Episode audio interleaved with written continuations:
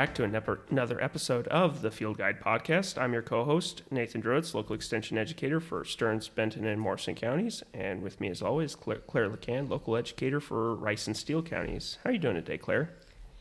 Good, doing well. How are you? I'm pretty good. good.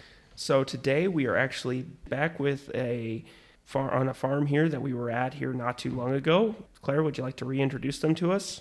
Yes, we are happy to be joined today by the Purfeersts. We have Jim and his sons, Mark and Matt. So thanks again for having us out and happy to delve into your practices a little bit more today. So, uh, yeah, if you could kick us off by uh, last time we talked about how you have been doing some conservation tillage, reduced tillage in general, but actually, I'd be really interested to hear you guys explain a little bit about what vertical tillage is, just for some of our listeners who may not be aware of that. And then also why you chose to go in the direction of vertical tillage versus some of our other reduced tillage options. well, I can, this is Matt here. I can start, uh, I can take the first bite in the elephant, I guess, here with this because it's a, it's a multi pronged question. But I guess in our mind, vertical tillage, it's, it's, it's reduced tillage practice. And essentially, what it is is our equipment. It has two gangs of discs. Now, when you say disc, it's kind of the it's not a true disc with a concave in, in, the blade where it's causing compaction. This is a straight disc with a flange on the bottom or ripple effect on the bottom. And, uh, and our goal with this is to not necessarily turn the dirt back black, but to size the, the residue on the surface to help aid in decomposition of the stocks. Um, so we have two gangs of discs, straight up and down discs with, with no concave, and then um, in the back of the machine is a what they call a star wheel, which is basically there to help push in residue into the ground to prevent it from blowing away, and then a rolling basket on the backside. So what we're doing in our operation is we're doing that in the fall after corn to help size those stocks, and then we are still playing around, but we're doing it in the spring. Um, we got some tests out there whether or not the spring tillage application of that vertical tillage machine is worth it or not. So um, we got some test plots out there, and I don't have the numbers right off the top of my head, but basically it's a two-pass system, spring and fall. And to, to underscore what Matt said on on the um, test plots we've had or the side by sides we've had. So what we looked at is is doing vertical till in the fall, then vertical till again in the spring, and then uh, on the side by side it would be vertical till in the fall, and then just straight no tilling right into that uh, in the spring with the planter. So just basically we're just looking at you know does that spring pass with the the vertical till again? You know, is it economical and does it pay for itself? So this was our second fall running this machine. We were very happy with it the first year. The only issue, and we kind of talked about this software a little bit, but I'll bring this back into it, is the only issue with the machine that we see, and we're trying to figure out a, a way to do it, is to prevent the residue, mostly the corn or the corn husks, from blowing off the field in the fall. That's our biggest thing. Is right now we're seeing with these windy days this fall, with all the snow cover out there, we're seeing these husks start blowing off our field, you know, into our ditches, into tree belts, and things like that. So we're trying to figure out a way right now, currently, on how to prevent that and this is Jim here, but my, my thoughts are that we could probably just eliminate that whole rolling basket in the back of the machine in the fall. And I think the, the hammers that are running in front of that would push that the stocks in the soil enough that would hold it there without the basket pulling them back up. And we've even talked the rolling basket or also in the fall leaving um, we actually shut off our chopping head when we're doing this operation to leave a row or two staged on the headlands to prevent those stocks from blowing off our field. So, can we have some natural barriers of stocks out there to, to prevent the blowing of husks? But we just haven't we haven't done that yet. That's maybe an, an idea for next year. A snow fence of sorts. Yes, right? there you go. Yep. The other the other issue, I mean, if we're going to talk about the good, bad, and the ugly with it, the other issue we've had with the vertical till is um, just leveling ground. I mean, if you have if we have a ruts or if you need to actually you know level that ground and in the way we I guess the way we found it is we we do some we did some just ripping um, on headlands to reduce some tillage and we just went over it in the spring with the vertical till and th- just by design I mean it makes sense when you think about it afterward I mean that's really again sizing chopping up the residue on top and kind of mixing in the residue with the top couple inches of soil it's mm-hmm. not you know, it's not really designed to just level the ground. So, and some of that, it was it was rougher than what, what we uh, what we thought it would be when we when we went through it with the vertical till. So, just keeping that in mind. Something something I caught on to here. You mentioned that you're looking at doing a two-pass vertical till system. That you're currently doing a fall and spring, and then you're contemplating going to a no-till spring. What are you gaining by put doing the vertical till in the spring versus going no-till? What is the difference in? Well, I'm assuming there's got to be a, a seed bed difference there. What, what are we looking at? You hit the nail right on the head. I mean, it's a seed bed, so that the pass in the spring will blacken it up quite a bit. So it's, it's basically it's easier to plant into in the spring when we do that. We found. And then the question is, are you taking the material that you sized every six inches? Are you taking them again, and now you're putting them to three inches when you do it in the spring? You're running your machine at a different angle than you did in the, in the fall. So are you, are you sizing them again to, to, to help prevent the decomposition of them stocks? Okay. As, as we looked at emergence, so I thought some of the best emergence we had this spring with our beans was just vertical tilled once in the fall without anything in the spring. I, I thought that looked extremely good for us. The biggest the biggest thing is when you're running this vertical till, there is still quite a bit of residue. I mean, I think it's I, I forgot the number. I think it's 60 65 percent of the residue is still on the surface.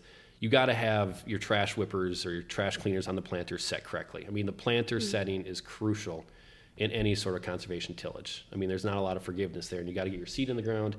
And we found, I mean, you got to get those husks moved all the way with them trash whippers. So we're one, we're running our trash whippers a little bit more aggressive than probably what a lot of the neighbors are, just to get to that. Make sure we get that seed in black dirt. And I would say just from when you're standing in that field in the spring after it, it went through with that spring pass. I mean, if you were a betting person, you'd, you'd say, yeah, this this is going to be better. I mean, it creates just an awesome seed bed, but uh, we didn't probably see that much of a, a benefit um, with emergence, like like Dad had talked about, and then ultimately it, it comes back to you know, did you yield more to, to pay for that extra pass of tillage? Well, and it's something there. I'm wondering if you guys have managed to go out and just simply check soil temperatures before and after. Have you guys maybe monitored that to see if there's a soil temperature difference between the two? We should. We don't have a probe. I mean, we, we never have. We've or we've never had an issue with it, but we should just get a, a, simple temp gauge in the ground. But we haven't. And I'm going to take this conversation on a little bit of a curve here. So one thing with this vertical tillage, we're talking about all the benefits. One thing that we are kind of paying attention to is, is with this conservation tillage is the compaction side of it, right? I mean, you are running you, tr- you are running a disc. I know there's no concave, but you are running a disc. So we need to be really careful in the fall, especially that we are not going out there when the conditions are marginal, because this vertical tillage is not going to pull up any compaction for us. So if we start compacting soil, we're going to probably compact it worse with a vertical tillage. So we need to make sure that we're paying attention as to far as when we're going out there with, with harvest and spring, because compaction could be a huge issue with this tillage practice because it, it's actually pushing it down versus with a ripper you're pulling up and heaving. We're not getting that with this tool. So compaction is something we definitely need to pay attention to. On, on a side note, we actually did a project. We use uh, meat thermometers as uh, as a temperature gauge for soil. You can go down about six inches or so. It seems to be working. That's what we use in uh, pesticide applications. So if you got an old They're meat thermometer, inexpensive alternative. Yes. Yeah, there you go. uh, So I got a question for you then. Are you looking at this temperature just to see if you should be planting or just to compare different tillage practices? Well, and, and that's really what temperature gets at because, especially for corn, we know that soils at 50 degrees or greater tend, you know, we get that emergence, and so we have to have a certain temperature threshold, and that's part of the rationale behind rationale behind people who go in and they plow everything up every year and turn everything black. Is that when you come into the spring, you have a warmer seed bed to plant into. And so that's part of the reason why I was kind of curious as to if you guys have done that or not, just simply because if your seed bed, if you're not gaining in terms of temperature, then you know then that might help explain some of the emergence that you're you know the reason why you're not seeing the emergence issues if your temperature's not increasing. I guess throughout my years of farming, if the soil was fit to plant, we would plant. Yeah. Uh, actually, we started planting April 6th with beans this last year. We were out there Easter weekend, and we had it all worked out fine. We planted some early beans and corn, and both worked well. We were, we probably the biggest concern we had was when those beans got up into the first and second trifoliate. We start freezing a little bit at night, and a few of the beans around the outside edges got nipped, but not enough to come back and do any kind of a replant. And, and it was some of our better beans. That's that's the sort of thing that makes the old soybean agronomist in Wisconsin a little nervous. uh, had a, had a couple of guys in Wisconsin who plant here a few years back. Plant started planting at the end of February into March because things got warm enough, and and he's going. Mm. So you know, in that case, there, you know, April sixth is is well, it's early. It's early for Central Minnesota. I don't know if it's actually that early down here. It's on the early side, yeah. Okay, okay, just just checking here. But you know, when when I look at that especially with soybeans, the the frost issue. Once you get out in that out of the ground, if you can get a couple of trifoliates out there, you're usually just fine because beans have the incredible ability to compensate for bad events. This is the reason why hail and things like that. We, you know, as long as you've got a growing point, as long as you've got an axillary bud, you can freeze the top part of that plant and still have have it come through. And on that front, that's pretty much what everyone that I've ever met, you know, as soon as things are good to go, they're out there going because well, you you better get out there, otherwise you're you're gonna miss a window or or something. You know, as soon as you can get out there. But that's just you know the typical the agronomist in me is sitting there saying, well, if we wait for 50 degrees, that's that's usually when when I'm when I want to see things go out because then the risk you know your risk of loss there decreases. I should add some context too. So we talked on the last podcast about uh, being mostly mostly uh, tiled ground and I think Dad had said we were, you know, 97% um, pattern tiled ground. So what we went actually went out on is the 3% that isn't tiled and conditions were perfect. And yeah. we just wanted to go out there and make sure it's like, hey, seed yeah. bed's perfect. Let's get that in the ground before yeah. if it would get wet, it would have been fine. It was a dry spring. But, um, you know, so, so we did go out there early and do it. I mean, we did shoulder some risk there just because you it's before the planting date uh, for, for crop insurance. So we would lose our replant coverage, but yeah. you know, again, on, on a few acres just to make sure it got planted in good conditions. Yep. And actually, since you said pattern tiled again, could you define that for our listeners too? Well, when we first started off, we were pattern, pattern tiling every 80 feet. And then uh, we ran that program for quite a few years, and then we went down to 60 feet between the spacings. And currently now, if we tile, we're at 40 feet. So every 40 feet out there. We've went back and done a little bit of splitting on some of them 80 foot spacings and uh, I'll say the lower ground. But um, for the most part, uh, everything we're putting in now is at 40 feet spacings. Yeah, so basically it's 40, 40 feet or 60 feet or whatever your spacing is. Uh, fence row to fence row is is the easiest way to think about it when we when we say that term. And we're using for the laterals, we're using four inch tile out there. I know some of the people are squeezing them down even more so and going down to a three inch tile, but we're, we're 40 feet and four inch tile. About how far down are you putting that tile? How far Uh, down? Three, four feet. Yeah. About four feet. We didn't go into this too much in our last podcast, but you guys use some cover crops as well. So, how do you see those interact with your pattern tile? We haven't had any issues yet. I know there's some new products out that the University of Minnesota is pushing, Kernza and stuff. And we've held off trying some of that because that plant will go down, what, six feet, the roots? And I'm worried about plugging our tile lines up with them. But as far as the cover crops go, with that shorter maturity in there, we, we've been fine. And we're experimenting with, uh, we started off with 30 inch rows with the cover crops interseeding at like the V5 or V7 stage. And then we did some 60 inch rows where we'd block every other row unit off from the planter. And the last couple of years, we've been working with the Clean River Partners, uh, the Cannon River watershed up here. And we we've been up to some 90 inch cover crop rows. You know, we're planting 30 inch, 60 inch, and now some 90 inches in there. And what we're seeing for the dry part of that the forage coming out, our 30 inch rows were giving us, and I'm, I'm just off the top here a little bit, but 30 inch rows will give us about 200 pounds of dry matter. The 60 inch rows will give us about 800 pounds of dry matter. Wow. And we get up to those 90 inch rows, we're seeing 16, 1800 pounds of dry matter. So I always looked wow. at this as a beginning farmer, and we have cattle here, and I'll let the boys talk about their, their operation there. But I always viewed this as a farmer with limited acres could plant corn and harvest it, plus get forage for the cattle. I thought it was a great way if you had a great way of getting into the operation or into uh, diversifying out your operations you got to support both the cattle and the grain industry. Yeah, and we've utilized. I mean, we've utilized some of those cover crops with the with the cattle. So we have a cow calf cow calf operation. Um, so we've you know fenced it after we harvest the the corn and and just you know let them run corn stalks and and utilize that cover crop.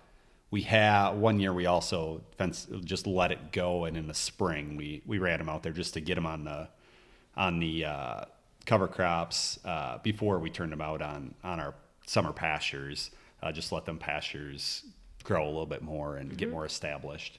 Um, it the, the the 30, 60, 90 inch corn. Um, I mean, it does come with some challenges too. And the first question I always hear from people is, "What did it yield?" Right? I mean, that's Yep. at the end of the day, that's that's what we need to know. And um, Dad, you probably have the actual data on this. I mean, we've done it three years now, um, and what I would say is the 90 inch rows has always been the lowest. Yes, we've taken a little bit of hit. Uh, a year ago, the 60 inch rows were actually our highest yield. They beat the 30 inch rows for us. But this last fall, now our 30 inch yielded the best, and then it was the 60, and then the 90 trailed a little bit behind that. Yeah, and it seems to me like the the wider the rows get, the more variable. I mean, it, the, the wider the swings get in yield, if that makes sense. But you have a bit of a trade off, it sounds like. So you may have a reduced corn yield, it sounds like, but you have that increased biomass. So do you see that paying off with your forage costs or your feed for your animals? It's, it's really close. The biomass will just about make up the yield difference for you. depending on your cost of forage, right? I mean, so every operation's a little bit different. Um, it seems like we have enough forage around, or we can just run them on corn stalks and have enough corn stalks available. But if you're short on if you're short on feed, short on forage, I mean, it's worth more to you than if you have you know an, an abundance of, of forage. So it, there's a trade off. Now, if I could talk negatively about this, we switched over to conventional corn a few years back, and when we were in the, the glyphosate or the GMO corn program, I could go out early and use a burn down of glyphosate and spray it. And then the day that we s- planted our cover crops at that V5, V7, I could go back out with another shot of glyphosate and burn down or take care of everything that's out there. With the conventional program now, we can still use that shot of glyphosate pre-emerge, but we really don't have anything to come back with. So we've struggled with weeds the last couple years, and I, I think our cover crops going forward will probably go back into a late summer application of it, just where we can come out and use a full rate of herbicides on, on these, uh, on the corn crop. That's our primary goal here is to produce, you know, a corn crop. Or just make sure, you know, if, if you're interseeding into the corn stalks, make sure it's a traited bean. You know, if, you, if you're on a 50-50 rotation, making sure you're knowing what bean you're planting into it the next spring. That's the other way we've combated it too, is going traited beans back into like a cereal rye. And uh, then we can obviously use Roundup or whatever we might need to use to control that cover crop. And as our weed guy here, I see Nathan's ears perking up a little while you're talking about your herbicide program. So, what do you have to add, Nathan?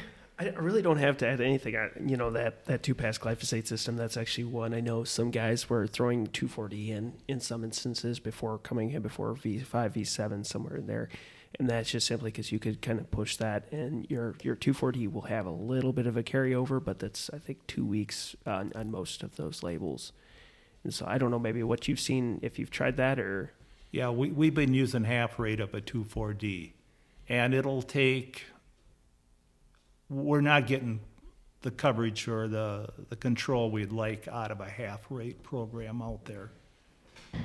Well, and, and the other question there, and I think this probably plays into this a little bit, is what species are you planting in terms of cover crops? I love Af- African cabbage. African cabbage. yeah, we're, we're doing some winter peas, African cabbage. Uh, the cabbage is a great feed for the cattle. Uh, we're doing some beets or turnips, uh, annual ryegrass. I mean, I'm, I'm sorry, this African cabbage, that's that is a, an actual brand new cover crop species for me. Is it does it actually put on a head? Is that what the cows eat, or is that what you're going for, or what does that even look like? Well, the African ca- well, it looks like a cabbage plant out there. Okay. And kale has worked extremely well for Okay, us. yeah. We were actually two years ago we had too high of a population of kale out there, and it kind of shaded out everything else. But yeah, it's it's we're using like a four or five way mix normally, and the cost of that is like 25 28 dollars an acre plus the interseeding. We're using our local Rice County Soil and Water District. Uh, they built a, a cover crop machine and and they're interseeding with that, and we're using that program, and it's it's it's worked well. I will admit, I prefer my the cattle to have to eat the kale versus myself. That's, uh, that's, that's how I get my kale. So the cattle, the, they'll eat, they eat it all. They they love it. that's what I've heard, and and it was actually my first experience with that was actually up in central Minnesota, where I first guys or had a couple guys growers up there said, yeah, they like to throw kale in there, and then they'll go out and graze the graze the cattle on it, and they seem to eat it. And I'm like, oh, that's that's a good way to do it, I guess. It- Yeah. it's better than I'm, I'm not a huge fan, but cows obviously like it. There was something else that you mentioned. You mentioned that you put up fencing after you get your corn out. And of course, when we deal with pastures and things, the temporary fencing is a huge deal, and there's a lot of different ideas around that. What does your alternative temporary fencing actually look like? Um, so we just use like a poly wire rope type thing. Um, it goes up really easy. It's easy to move. The key we've found is have a really good fencer on it. Um, but no, it uh, we probably switched to that five or so years ago before we were just rolling out wire, and that was more cumbersome. But yeah, it goes up quick, easy, um, easy to work with. It's all on reels, so I mean, you you just sit on the four wheel and reel it out. I mean, it, it works pretty good. It's pretty. I mean, it's one strand out there, so I mean, it's you got calves that'll go underneath once in a while, but it works good. And just to clarify, that's electrified. And what kind of posts do you use? So Dad actually came up. I mean, we just put a T post in the ground and put a PVC pipe over top of it for insulator. So we just tie right off the PVC pipe is what we do. Those are the corner posts. In between, we're just using the poly push-in posts that hang. The pigtail. Yeah, whatever kind. I mean, we, oh, we Oh, just use like a plastic post that you step in. But yeah, so we really, I mean, in the fence that's out there right now, we have a steel post pounded in, you know, on every corner, and that's the only steel post we put in the ground. And then we just put a PVC pipe over it, and yeah, it goes up really quick. Well, that's good. And and because I know Troy Salzer will ask, where did you get your curly Q posts at? Where, where did you buy those? We don't have any curly Q. I mean, we bought all of ours from Fleet Farm. Okay. And all we, right. we're lucky now. We got rid of all the fiberglass ones. So your hands aren't full of slivers when you get done with Yeah. this. So now we're, Yeah. now we're away from the fiberglass ones, thank God. Okay. But I get my curly Q pigtail post from Fleet Farm too. Okay. All right. I know, I know that's a big thing. Uh, My dad says if you can't get it at Fleet Farm, you don't need it. So Called the man's mall for a reason. Yeah. let's be honest. well, you know, Troy's up there, up there in St. Louis County, and and I was up there for a grazing workshop, and that was one of the big questions. There's certain ones they like and certain ones they don't, and and they have sometimes have trouble sourcing those really good ones because they they tend to have them out there all year long, and and it helps them with moving cattle along. So that's another question. There is, do you guys just fence off the outside, or do you guys try to move them throughout the field and and move uh, the rope around? Yeah, we. I mean, basically, we try to fence it off, let them have an area, and then move them. Usually twice or three times, and then once it gets freezing, we'll just leave them out. You know, kind of close to the barn and and uh, close to home. There, I mean, we'll just leave them out on a winter cornstalk pasture um, for the for the whole winter. Yep. Okay. And that's where we'll feed hay at too. So we actually got a round feeder where throughout, you know, every time we feed hay, we will move that feeder. I mean, we get a concentration of manure and build up around there. So we go with the tractor and just push it to the next spot. And it kind of builds the organic matter over a while. It should at least in them areas too. So What we've witnessed over the years is once we move the hay feeders out to the field, our calving problems really lowered. I think the cows are getting a lot more exercise, they're staying in better shape, and uh, it's helped us with our calving. yeah, that's a neat observation. Yeah. We are not livestock Uh, people, yeah, so that's, that's the problem. I wish that I wish now Dana was here. Um, yeah, 'cause she could she could talk to that. No, that's that's very interesting. And, and actually, you're not the first person I think to really mention that you know once you start opening up fields for for cattle to go out in that their you know problems tend to start disappearing. But it'd be interesting to to actually get into at some point. And it's a lot easier than cleaning the barn out all the time too. it's just Right. Yeah. it's naturally spread for us. do you guys actually have to go out there and, and do you have to spread it from around the round bale feeder, or is that you just leave it and We have a bed pack out there that will go spread. I mean, we'll give them a spot to lay out there. Um, but where the hay feeders are at, we normally have not had to. Some years we'll, I guess if it gets really bad where we just leave it in one area too long, we will have to go kind of manually spread that out. But for the most part, we haven't had to.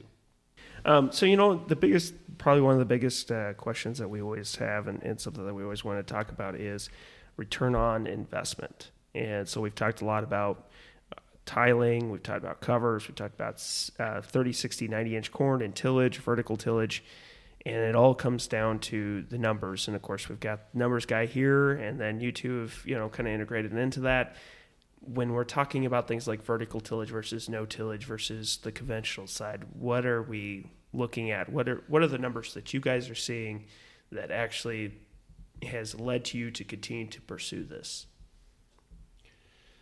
Well, I would say, you know, as a whole, every winter we sit down, just in general, and go through, hey, which fields worked, which fields didn't, based off our yield monitors. And I would say one tool that we really utilize a lot, you know, especially when you go to that no-till versus conventional tillage, is we're using um, the Iowa State as a custom farm survey, basically. And from there, we'll really, I mean, that's kind of our benchmark we'll use, and we'll bring back in our own kind of numbers the best we can figure them. But I mean, I, I would say on our no-till acres, I have a spreadsheet put together for it, and I unfortunately don't remember the numbers off my top of my head, but it was roughly about 30 to 40 bucks an acre we are saving in our in our going to beans by going no-till. And a lot of that's incorporated in, you know, your fuel numbers, your, you know, that's going from a ripping to no-till, and what's the difference there?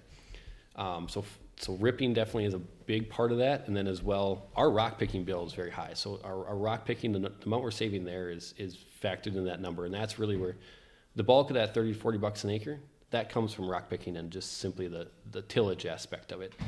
Um, so that's just one example, I guess, to an- help answer that question.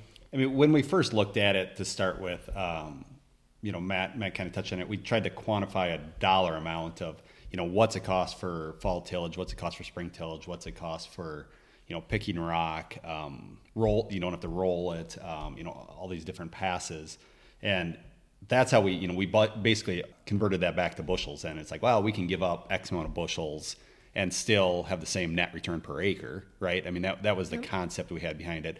So that's what kind of eased us into it is is working through the numbers and being like, yeah, let's try it. If if we don't give up too much, we can do this. And really, what we saw as we got into it, and a lot of times we'd get the yield results back, and it, it was, you know, we'd maybe give up, you know, half a bushel an acre or something, and it, it's just like, yeah, we gave up a little bit of yield or or a bushel an acre, whatever it was. Each farm was a little different, but we got into it, and it's like, yeah, we gave up a little yield, but net return per acre, you know, it was it's a no brainer. So um, that's what got us started, and we started doing more of it, and then kind of integrated the vertical till just to have a little bit more consistency. But um, that was the thought process behind it. And an interesting, I'll, I'll step in front of here. An interesting one we found too with no-till is that our disease pressure in beans is way less. So with our conventional tillage, we really struggle with white mold. I would say the last five years that has been our biggest yield robber um, is white mold with this heavier dirt and um, you know higher manure pressure.